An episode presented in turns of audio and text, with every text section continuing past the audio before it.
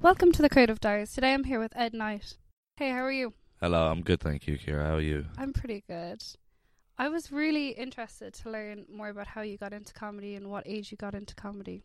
Yes. Just gone straight into it. Yeah, I'm a stand-up comedian, and I got into it when I was 19. So I'd been thinking about going and hitting an open mic or something, and then one of one of my friends messaged me saying that he wanted to do it and he didn't want to do it on his own. Um, and asked Who was me, it? Uh, it's not a comic. Ah, He, I think that might have been his only gig.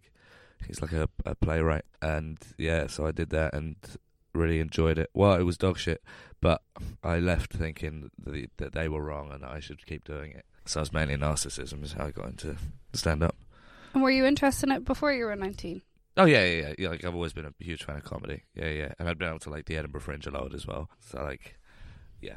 Who Oh. did you follow? What do you mean? Like, who's your favorite comedian? Oh, that's such a hard question. I sort of got into it seriously because, like, well, I'd been up to the Edinburgh Fringe, but I hadn't like seen a huge variety of stuff.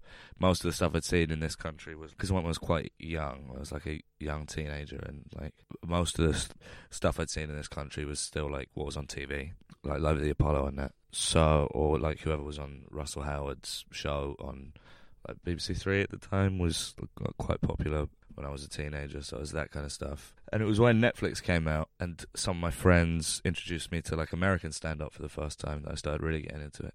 And weirdly, it was like I remember watching Kevin Hart laugh at my pain and really, really enjoying that when I was a teenager. He's not my favorite comic by any means, but that was like I've said like a lot about how it there seemed to be in the like the Netflix hours and the comedy that I watched. Like Dave Chappelle was another big one. That like uh, a a wider breadth of topics discussed. Uh, it seemed a lot more accessible to me than like what I'd seen on Live at the Apollo or the the Royal Variety and stuff like that. Cool. So, was that the first time you kind of decided what genres you would go into? Because you mainly talk about quite a lot of political stuff. Kind well, kind of, but not really. Like I, uh no, not really. I didn't decide. I just like wanted to. This is something I discuss. I want to make people laugh, and then the more I did it, like that's what that's why you do comedy. I just I, you want to make people laugh, and you want. I like for me, I like being on stage. It gives me a certain feeling I can't really describe. I like being on stage. Doing stand up more than anything else. It's like all I ever want to be doing at any one time is being on stage, making jokes and I do talk about like political stuff, I guess. But it's it's weird. Everyone talks about political stuff, and it doesn't really get picked. Or like everyone has angles and spins in the stuff they talk about, but unless it's like comedy makes it so easy to imbibe and ingest things without kind of realizing. You only really get labeled as political if you're talking about like zeitgeisty buzzwords and stuff, or if even they're featured in your sets and stuff like that. I wasn't eh, thinking, oh, I'll, I'll use this as a platform to like talk about what I think Yeah. that's never it's always the other way around it's like i can if i can make funny jokes out of it i'll talk about it i think well that's how i like to think anyway because if if you want to use like a platform to talk about stuff then comedy stand-up comedy is like at the bottom of your list it's not like sexy or like transgressive or anything like that and so i and i think that you can you can talk about like stuff like that but if you're doing it in a stand-up comedy perspective, I'm not saying that a laugh always supersedes a point because that's stupid. But as soon as it becomes like in stand-up comedy terms, it sh- like it should. Do you know what I mean? Yeah, I guess so. Yeah, there are a lot more effective platforms to use to get your message out. But when Yeah. it comes to like solo shows, Edinburgh shows, if I'm doing Soho or Edinburgh or in- Melbourne or whatever, then my hour is like my little corner of the scene where I can just do whatever I want and nobody cares because there's something out there for everyone, and I can just kind of talk about the things that are a little bit more I find a little bit more interesting and are kind of harder to talk about, like when I'm just trying to make people laugh on a Saturday night or whatever. Yeah, okay. I didn't know. That's interesting because I always thought it was planned because basically because of originality. Uh, so many comedians find it hard to do something original, and, and that's why so many shows I think are about their life. You know, a lot of comedians talk about their previous experiences, whereas you focused on more political views or lately cucumber content. Yeah, yeah, that's good. Fun new bit. That's one of my new hits. I like my that. new single. Thank you. It's um, it's very like um, it's it's just a lot. Everyone's a lot like, or the people that kind of come into to stand up comedy are like, you kind of. I don't feel like it's especially like hour long shows. You kind of have to know about it and to like to know they're going on to come see. There's quite like a barrier to entry for a lot of comedy on the circuit, I think. But also it's everyone's the kind of because of like social media and stuff in a good way. There's everyone's got much more of a like a shared kind of political again with a small p dialect. Everyone's kind of you don't have to if you if you want to talk about zeitgeisty stuff, then you don't have to lay the groundwork like you used to. It doesn't have to be at a political gig where it is people who have gone there to hear political comedy mm. because everyone kind of shares the same. It's I, I, I just think knowledge about that kind of thing is more ubiquitous and more talked about. So just more people are. And it's not like unique to me. It's just easier to talk about, and it's also easier to have takes about, which is what comedy is all about. Like Yeah. being contrarian and finding takes and twisting things around to make them dumb and funny. And it's um I think just a little bit easier to do that with more political stuff nowadays. I was wondering, do you get much of a response from talking about how your family's from Ireland and your different experiences with Ireland? Kind of. I mean, when I started, my first set was all about my Irish family. My first ever five that I did, what turned into like my first five minute set, was because I wrote it when my nan was had died, was in hospital, and like I did my first gig was between her death and her funeral. It was very strange. And then like six months in, I found out from my granddad that my, nan like hated the idea of me being a stand up comedian. Really? Uh, uh, no, yeah. So I, I talked a bit about it, but not like, I mean, fucking, like every cunt in this country's family is Irish. how old are you now? Just twenty four. Oh, so you've been going about five years. Yeah, something Four like and a bit years. And when did you take your first show to Edinburgh? Your first comedy show? My first hour was uh, I was twenty one. Was in twenty seventeen. So the year before that, I did a half hour work in progress, With who? uh, just on my own Oh, at okay. the the Counting House, which was a Gilded Balloon venue that year. And the year before that, I went up and did So You Think You're Funny, competition, and I was like up for the month, and I was like working and doing like stage managing jobs, and and I also had a. I was like jumping on shows with Red Richardson. Was had a show that he was like bringing people on, so I did that fairly frequently. Uh, so I kind of did two years of like running up to it, and then did my first hour. Probably too early, but I was very much of the mindset that like I was going to be doing it every year, yeah. so I might as well just get started. And like, what part of the year do you start planning for Edinburgh? Again, there's no like me personally, it's changes. Like uh, there are there's no one way to do it. I know some people that like prep their first show for years. Like they'll do a twenty. Uh, and then they'll incorporate that 20 into like a half an hour the next year, and they'll incorporate that into a 45 minutes the next year, and then incorporate that into their first hour. Or, you know, some people like will start writing the next one as soon as they get back in September. I know people in October that were like, you know, let's get let's get going for next Edinburgh. But I'm always sort of like around January, February, maybe I'll start doing my first works in progress and and start writing down some ideas for it. Last year was, or this year, sort of earlier this year was the latest I've kind of come to it because I was at the Melbourne Comedy Festival doing the show from the year before, so I didn't really start thinking about it until maybe like April, which was a bad mistake because I was still writing the show in the first week of Edinburgh. But again, who gives a shit? It's like it's my show. who cares? And what have you found has had the biggest impact on your career when you've been doing these different festivals and stuff? Uh, I don't know. Like it's hard to to not look left and right. It's hard to see the wood for the trees. If like 19, 20 year old me could see what I was doing now, he'd probably be really, really gassed. But all I can think about is the stuff I'm not getting. You know, Yeah. It's like when you like live in a place for a long time, you don't see how it changes. But if you go away for a month or two, it's very stark when you come back. Like when you go on holiday and you know what, and you and you come back and you realize the way you live has a smell that you just never noticed. It's like that. Like I can't because I've I'm I'm existing in my life. I can't see the like the ways in which it's progressing and uh, changing as much as I probably um, should. But I guess I don't know. Probably for for me personally, probably like doing Edinburgh has been the best thing for like getting becoming a better comedian because I approached it fr- from like because it is like a a job fair. But the first year I went up, nobody really like.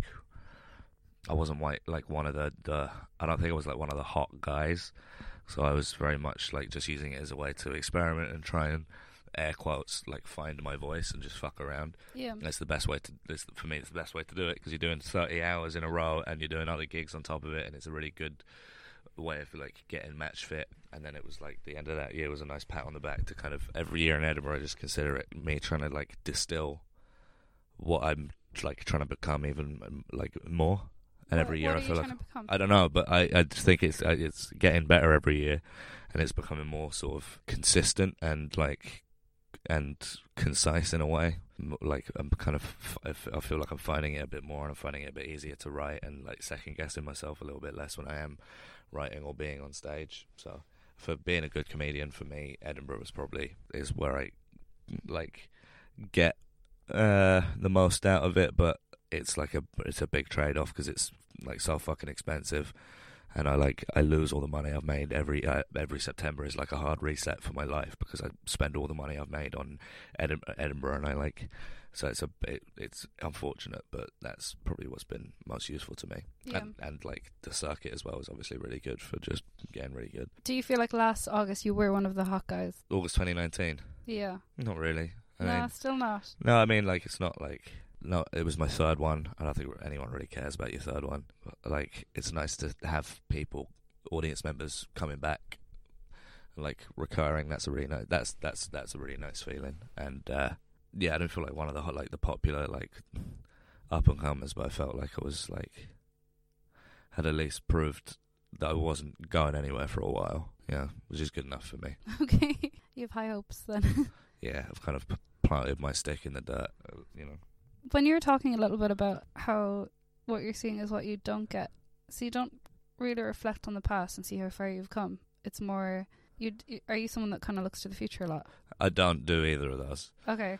I'm kind of a day by day guy. I don't really make huge amounts of plans for the fu- like the furthest ahead into the future I'll ever think is Edinburgh, next Edinburgh. But it's not like I'm not thinking about what I will do until then. I just know that it, it is coming.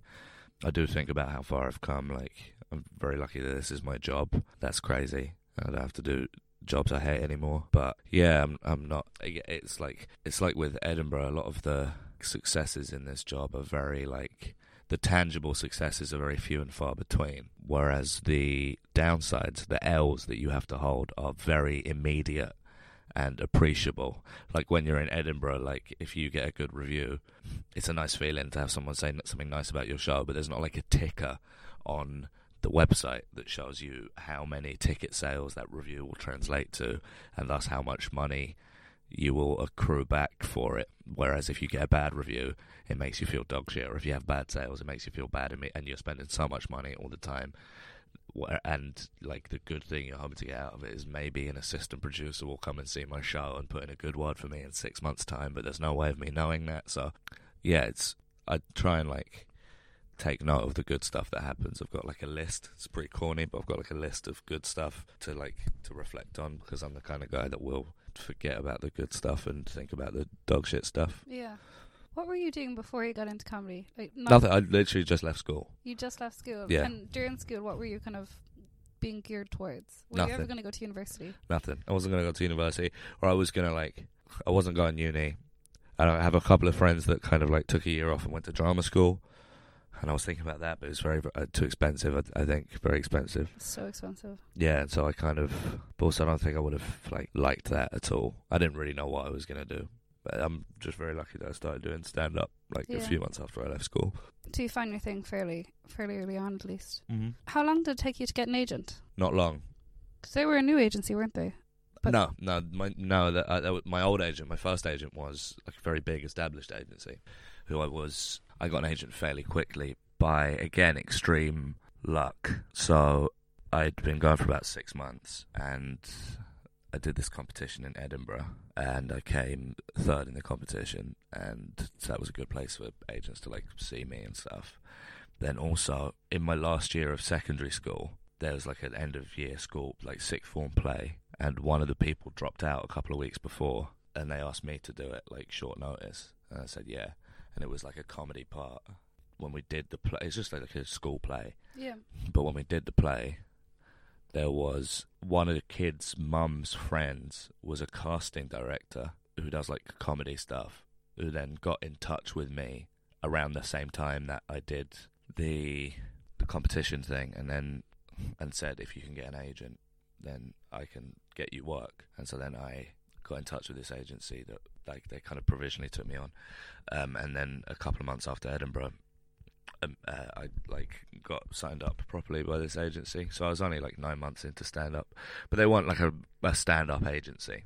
It took me a while before I had like a gig booker and stuff, and um, uh, which I didn't really need while I was on open mic. But but I'm always quite like I used to think that having an agent was like the be all and end all, and it would be like perfect from then on. But it's never like it's uh, as with everything. If you like hang your hopes on this one thing, it can never possibly live up to the mad expectations you set for it.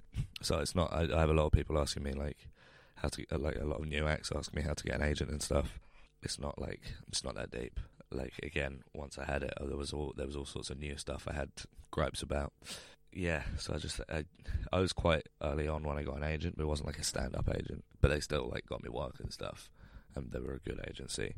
And my agent now is more like stand up focused, which is like just what I really want to. I don't really want to be going for like acting jobs and shit. I just want to be a comedian, but it's hard to just do that. Yeah, because I was a bit shocked there when you said like, oh, you know, you spend quite a lot of money. Because I, I had no idea how it worked with agents.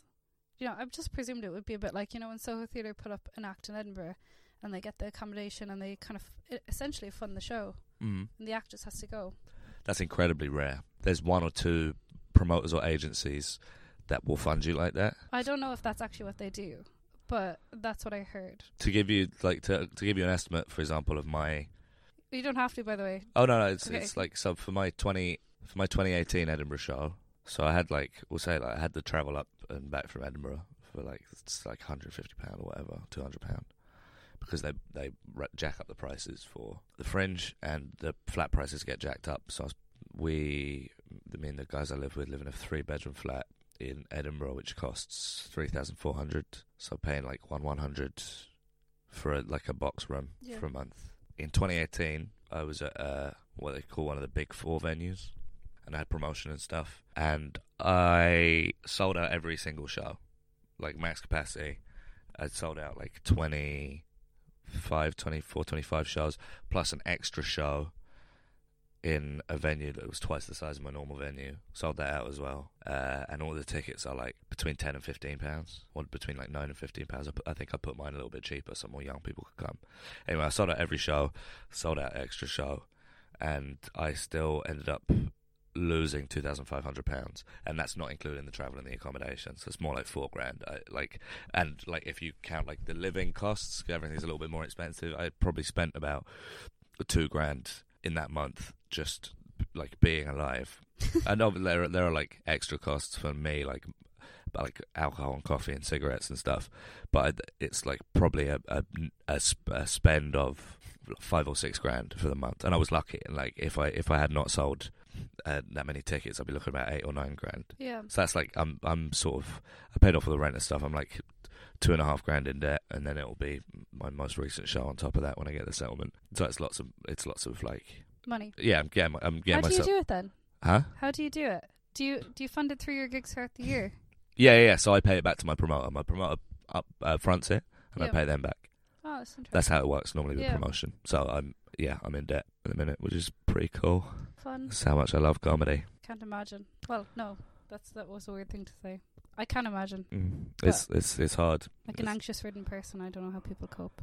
It's it's very it's, it's hard to um, and that's why it's so. That's why kind of Edinburgh and stuff like it in this country kind of tends to veer towards the middle when it comes to like the the richer classes when it comes to the the points of view and the stuff you will hear when you go to the Edinburgh Festival. Especially, I think when it comes to like theatre and stuff, I, I think will be gradually more and more kind of homogenous because it's so much harder to fund going up there yourself. And there are like limited spaces on the free fringe and in pay what you want venues and stuff like that. It's very hard to like if I hadn't got promotion, like then I wouldn't have been able to go up there because I'd have had to pay everything up front, which obviously I could, couldn't afford to do. And I'm still in debt and shit. It's still like it's not ideal. Yeah, so it's it's just kind of. And I'm very. Um, there are so many things to be lucky for. Is like to be like I'm lucky that I grew up in London, so like I could live with my family while I was starting doing comedy. I didn't have to pay like I was like 18, 19. I didn't have to pay London rent when I was doing open mics. I can't imagine what it would be like trying to start doing comedy in London when you're not from London. To have to move in and that. But yes, I'm I'm thankful that I didn't like I give my family a, a bit of money in that, but not like London London rent. If if I, yeah, Is your family creative? yes, yeah. Both So- your parents. both my parents are like yeah. My, my both my parents are freelance. They didn't really like. My dad didn't go to uni either. He went like for a week or something, and then left in like the seventies. Um, and my mum went to like an arts polytechnic in the seventies, eighties. So my parents are both yeah freelance creatives, which kind of meant like it was very kind of. They say that you know they say that like you can only kind of you can only aspire to be what you see. You know, I mean, like I was very like both my parents are like I say freelance and working creative and that. So was, that was all I really knew about. Like I had no idea what like how to more traditional. I had no idea about that, and uh, it was I was lucky that I had like parents that were calm about it as well. They understood. Yeah, yeah. So, But it's ob- it's obviously a lot different now than it was back then yeah. when you had like grants and stuff like that. But yeah, they kind of yeah. so I'm gonna give you like a mini spiel Uh, about the podcast. The idea when I was setting it up was I read this book. It was Sick in the Head by Judd Apatow, and he asked very basic questions just to see how people get into what they want to do. So I kind of wanted to ask what advice you'd give to people that want to get into stand-up comedy, and what advice you'd give to your teenage self if you could go back and give yourself some advice. if I could go back and give my teenage self some advice, I don't know. I don't really know. When I was a teenager, I was like, I don't know, I don't know what I was. I, try, I was like a, a very misanthropic teenager. I didn't really do shit, or like all I did was like play video games and listen to music, and that was it, really. Have you changed? Where are you like you are now? Kind of, but just like Did you have more hope? no, okay. less actually, probably. Less. Okay. Yeah, maybe like I'm a bit taller and hopefully less of a cunt. Hopefully, but I was like a yeah, a bit of like a lonely idiot teenager. I didn't really do much. I spent a lot of my time like on the internet and stuff. It was them ones, one of those Zoomer kids. Uh, I had advice for my teenage self, I don't know, like just kind of just don't be so worried about like play it by ear. Do do kind of what you was very worried about like perceived external pressure for a lot and fulfillment of these abstract expectations that probably didn't really exist. And now, well, like the world is so massive, and there's so many people like doing different things, and everyone's paying attention to everyone and everything, like all the time. Nobody, nobody's looking at you. Nobody fucking cares what you're doing. Yeah. Just do, like try and do whatever you want, and like make money, be a millionaire, and just like fuck about and have fun, because the world's going to explode. And it's the same advice for people getting into stand-up comedy. There's no like, you have to like understand. I ha- I have people message me and that on Instagram or Twitter asking for advice on like getting into comedy. As a had someone come up to me at a show and ask me, someone was like, "Oh, my mate hates their job and likes the idea of doing stand up as a job. So can they ask your advice?" And I was like, "My guy, that is like for some people that's ten years off starting doing comedy. You have to. You all have to. If you want to do stand up comedy." As a job, first you have to love just doing it so much that you will do any other fucking job as long as it facilitates you doing stand up comedy. Like I used to have jobs that I've like I've done a lot of stuff. And again I'm lucky that I kind of found what I wanted to do early and I had help early like from my promoters and stuff that helped me make it my job by the time I was like 21 or whatever, 22. You know, I'm sta- I'm really standing on the shoulders of giants, uh, and a lot of stuff has gone my way. But yeah, you you have to be really hungry. You have to just want to do it. You have to be up for like getting mega buses up to the other side of the country to do gigs for no money. With the again this hope of like eventual progression, but you don't even know like and that's if you do really really well you have to like go and wait and line up outside open mics and message like email shitloads of promoters just to get a few minutes of stage you have to really really want to just do the thing if you want to like if you want to be a stand up yeah like just go to an open mic and if you like it just keep doing it just just just do, do the next one and the next one yeah that's Yeah. the only advice there really is just do it do it as much as you, there's not really any it's not like it's not like mu- like you can write at home and stuff or think of ideas. It's not like music or acting where you can kind of practice and like go and see like a voice coach or whatever. The only way you can practice is in front of an audience. So just do it as much as possible. Like there's there's not really a shortcut. That's why that's why Edinburgh makes you good and you are so fighting fit at the end of it because you are doing it in such concentration. No, that sounded a bit like Oprah. Didn't she say something? Just comparing you to Oprah. Yeah, I get that a lot. Yeah, she said something like that. Like, if you want to do something you love, be prepared to do it for free. Or, that's not a direct quote. But yeah, yeah, it's it's especially with stand up, it's true because the money opportunities are going down, and and it's very very undersaturated with opportunities and oversaturated with people that want to do it. So you have to be really really fucking hungry, and and can I swear on this? yeah, go for Uh, it. you have to be as hungry as fuck and just like and uh, Love a bit of casual swearing. and ready to just yeah just to like do whatever you can to like I said like uh, I had a comic come up to me last night at a gig and uh, talk about how they fa- they found it really hard to back themselves like because it is you have to like look after number one and like be really shamelessly hungry and stuff they found it really hard to back themselves when it asking prom- promoters for money because they knew they would just do it for free they themselves knew that they would do it for free because they just love doing it so much, and the rest of it is just kind of like pudding, you know. Yeah. And everything else that you kind of like I do a lot of, I talk to a lot of comics about like I do a lot of writing work for for TV and stuff like that, the occasional bit of acting or whatever, and it is all just to facilitate being able to do stand up comedy Do you do writing for TV? a bit, yeah. Are you? Aren't you working on something with Sid Singh? Yeah, that's not that's not like a, a, a when I say writing for TV, I mean like for like I've done some stuff like the Mash Report and Yeah. stuff, for example. But oh, not I like, saw that. Yeah. but not like um, that. That is just like a a spec script that we're working on to pitch around to people. Oh, that sounds really cool because he was on, he was on the podcast like three weeks ago. Oh, really? I'm Yeah. so sorry. Why? I'm really scraping the barrel for guests with me and Sid. No, he was great actually because I interviewed him in Edinburgh and there was just so much noise and that's why I went to Edinburgh initially. And it was, He's a good dude. Yeah. His show was really, really good and a very good example of uh, something being funny and political. His show made me cry because oh, he's, It's a mad story. yeah. But that's a really good example of like a cross between the of like it being a story of his like a personal thing of his life, but also everybody has like the political lexicon to to just immediately be on board with what he's talking about without any groundwork having to be laid. It's a very very good show. I love intelligent comedy. So on a lighter note, if you were on Graham Norton's Red Chair, Mm. what story would you tell? Which one's that? Is that like just the sofa? If I was That's on the the sofa, that like they have the lever and they they pull people off. Oh yeah, so, So, you've you've got you to, had- they like so so if I tell a shit story, I fall down the thing. Yeah, I'd- don't know what I'll do if you tell a shit story. So does the story have to like be about anything, or is it just? it can be about anything. so I have you to know, just tell a good story, or I'm getting Yeah. gunged. Or like a bombing experience or whatever, whatever comes to Um, your mind. I have fun bombing. Uh, this one I'd like talk about like my first proper paid middle spot when I was. This isn't a funny story. It's just like a sad story. my first Okay. my first proper paid middle spot. So it's like an open spot, but like you get given like twenty quid or whatever. Yeah. I was really gassed about. It was like I think it was like the first ever time I'd have to invoice for money from a comedy show. So I was really excited about it. I was like just twenty years old. Uh and it was in like Lincolnshire in this like tiny village and it was like in like December, it was right near Christmas.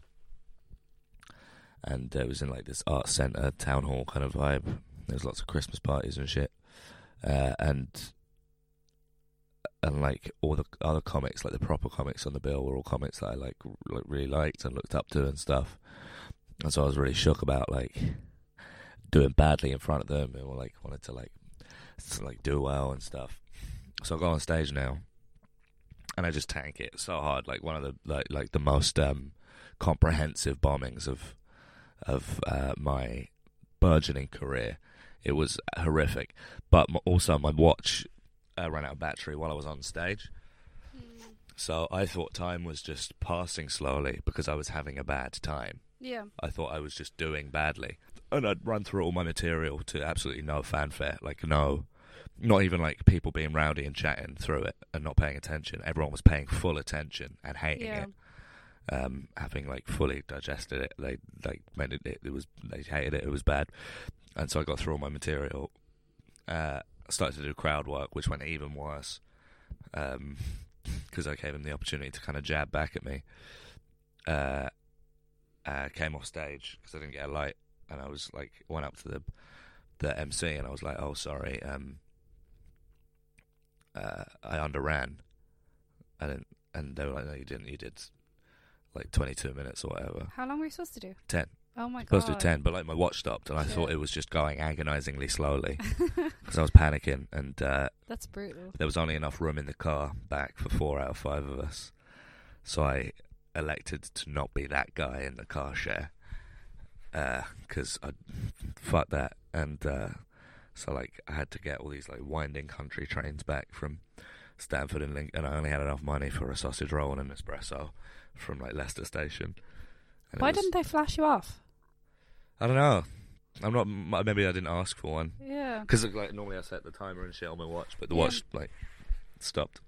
Wow. Bad news. No, that's really brutal. Yeah. I'm sorry. No, it's like it's just very kind of like it was like everything that could have gone wrong went wrong, Yeah. and it took me like hours and hours to get home, and like all the like the buses were diverted once I got back to London. Um, yeah, it was it was for, for a while. It was like was like every time I did a gig with one of the comics that had been, it was like collecting Infinity Stones because every time I was on with one of the comics that had been on at that gig, Yeah. I needed to smash it. I was like, I got anxious again because I was like, these guys need to know that I'm not fucking dog shit. Um, but yeah, it was just like that was like an early on, like really bad, really like that was like my first proper gig, paid gig, and it was also my first like h- horrific death.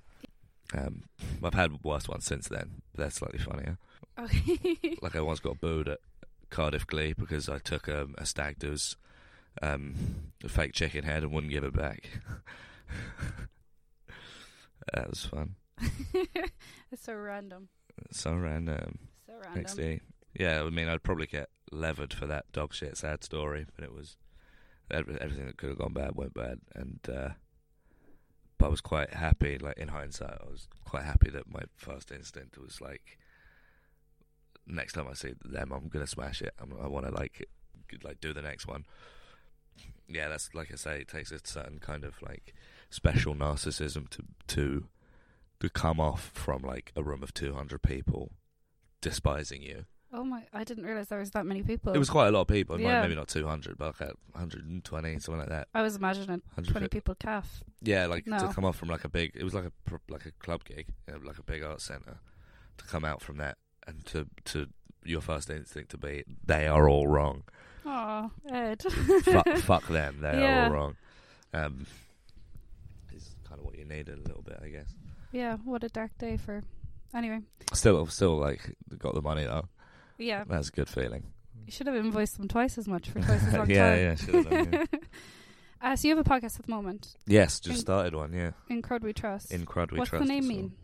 Um, so crud is like a, like a London. I'm not sure. It's like a UK colloquialism for like for shit, basically. Oh. So if you're talking crud, you're talking shit. Ah, okay, never knew that. That's basically it. It's just crud. Are you enjoying it? Yeah, it's fine. It's nice to um. I mean, like uh, Jamali. I do it with a co-host it with a comic called Jamali Maddix, and he messaged me a few months ago. Said, "Do to start doing a podcast?" Just because I think just because you know. Uh, we've both done quite a lot of produced podcasts, so and we were both looking for something to just to, to do and just to put out there. It's kind of like you kind of have to do just make your own stuff and you know like sort of get out of it as much as you put into it, and that's like the best case. So we were like, cool, let's see if we can do something that is self-produced. So I do all the edits and and look after the SEOs and the hosting and all that shit. Um, and it's fun. It's nice to to just have a uh, a low key environment to to chat about whatever's on your mind and not worry about fitting and like agenda that you're being paid for or whatever. You know, Yeah. or about about staying on track. It can just be whatever we want it to be. So it's a nice. It's also like entirely opt in to listen to it. It's not like a gig where you've got to be on. Uh, we can just do the most like terse hour of dog shit chat you could ever imagine, and that's allowed. It's just a nice outlet for me and Jamali as well. I. It's my podcast basically, and I let him be on it Yeah. if he's if he's good. Where can people follow you if they want to? Instagram, Twitter, Do you know your handle? at underscore Ed Night, E D N I G H T, Ed Night. That's me. Instagram, Twitter, all of that. Cool. Thanks so much for doing this. Thank you so much for having me on.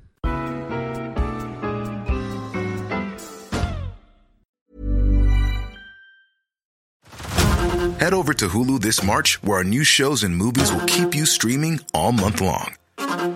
Catch the acclaimed movie All of Us Strangers, starring Paul Mescal and Andrew Scott.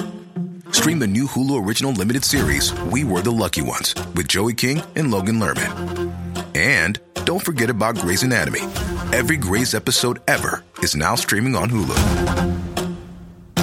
So, what are you waiting for? Go stream something new on Hulu.